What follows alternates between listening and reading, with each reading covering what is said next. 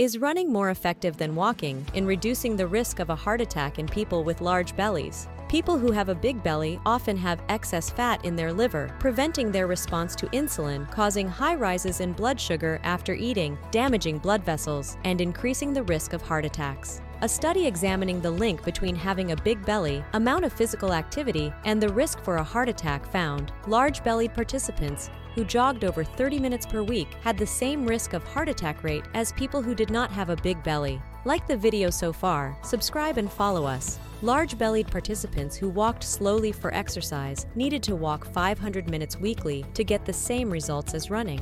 This study suggests vigorous exercise was more effective than moderate exercise in reducing heart attack risk in people with a big belly. And remember, your best source for everything health is your chiropractor. Visit your chiropractor regularly and make sure your nervous system is functioning 100%.